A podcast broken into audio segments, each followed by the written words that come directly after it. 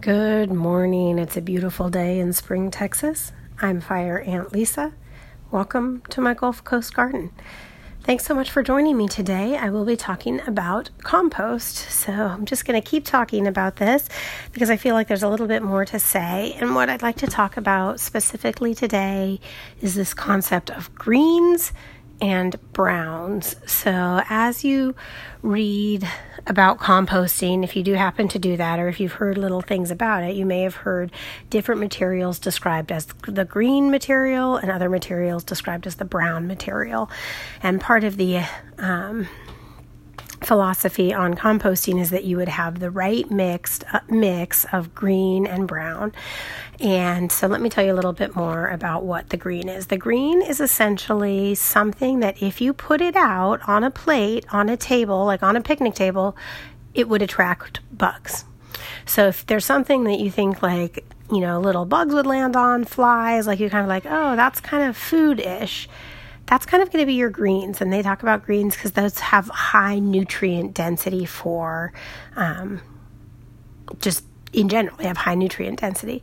Browns is going to be more what you might have described as yard waste. So I don't really adopt that term. I don't think that that's appropriate. And I think all of these bags of leaves that get sent away to the dump all the time all should be composted in people's yards that's how I feel about it.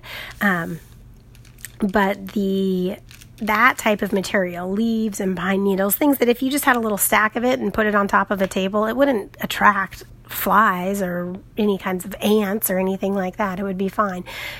Think of that as browns. And kind of what you want to have is a mix of greens and browns because if you have too many greens, really, I think it's an insect issue. Now, composting, the same as any other part of gardening, you're going to have tons of opinions. So I'm not really going to try to offer you all of the information that might be out there. What I'm going to try to offer you is my experience and what works for me. And that's going to be a combination of the effort that I am able to put into it, which I will be honest and say is minimal and the amount of money that I want to put into it, which also is minimal.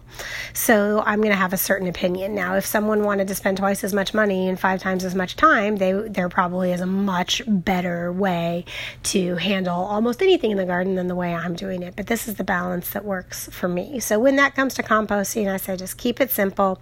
Have one container for your greens, the things that attract bugs, and make sure there's a lid on it, and then have a stack next to that that's for your browns. And if your greens greens get to be too overwhelmingly buggy, just put some browns on top.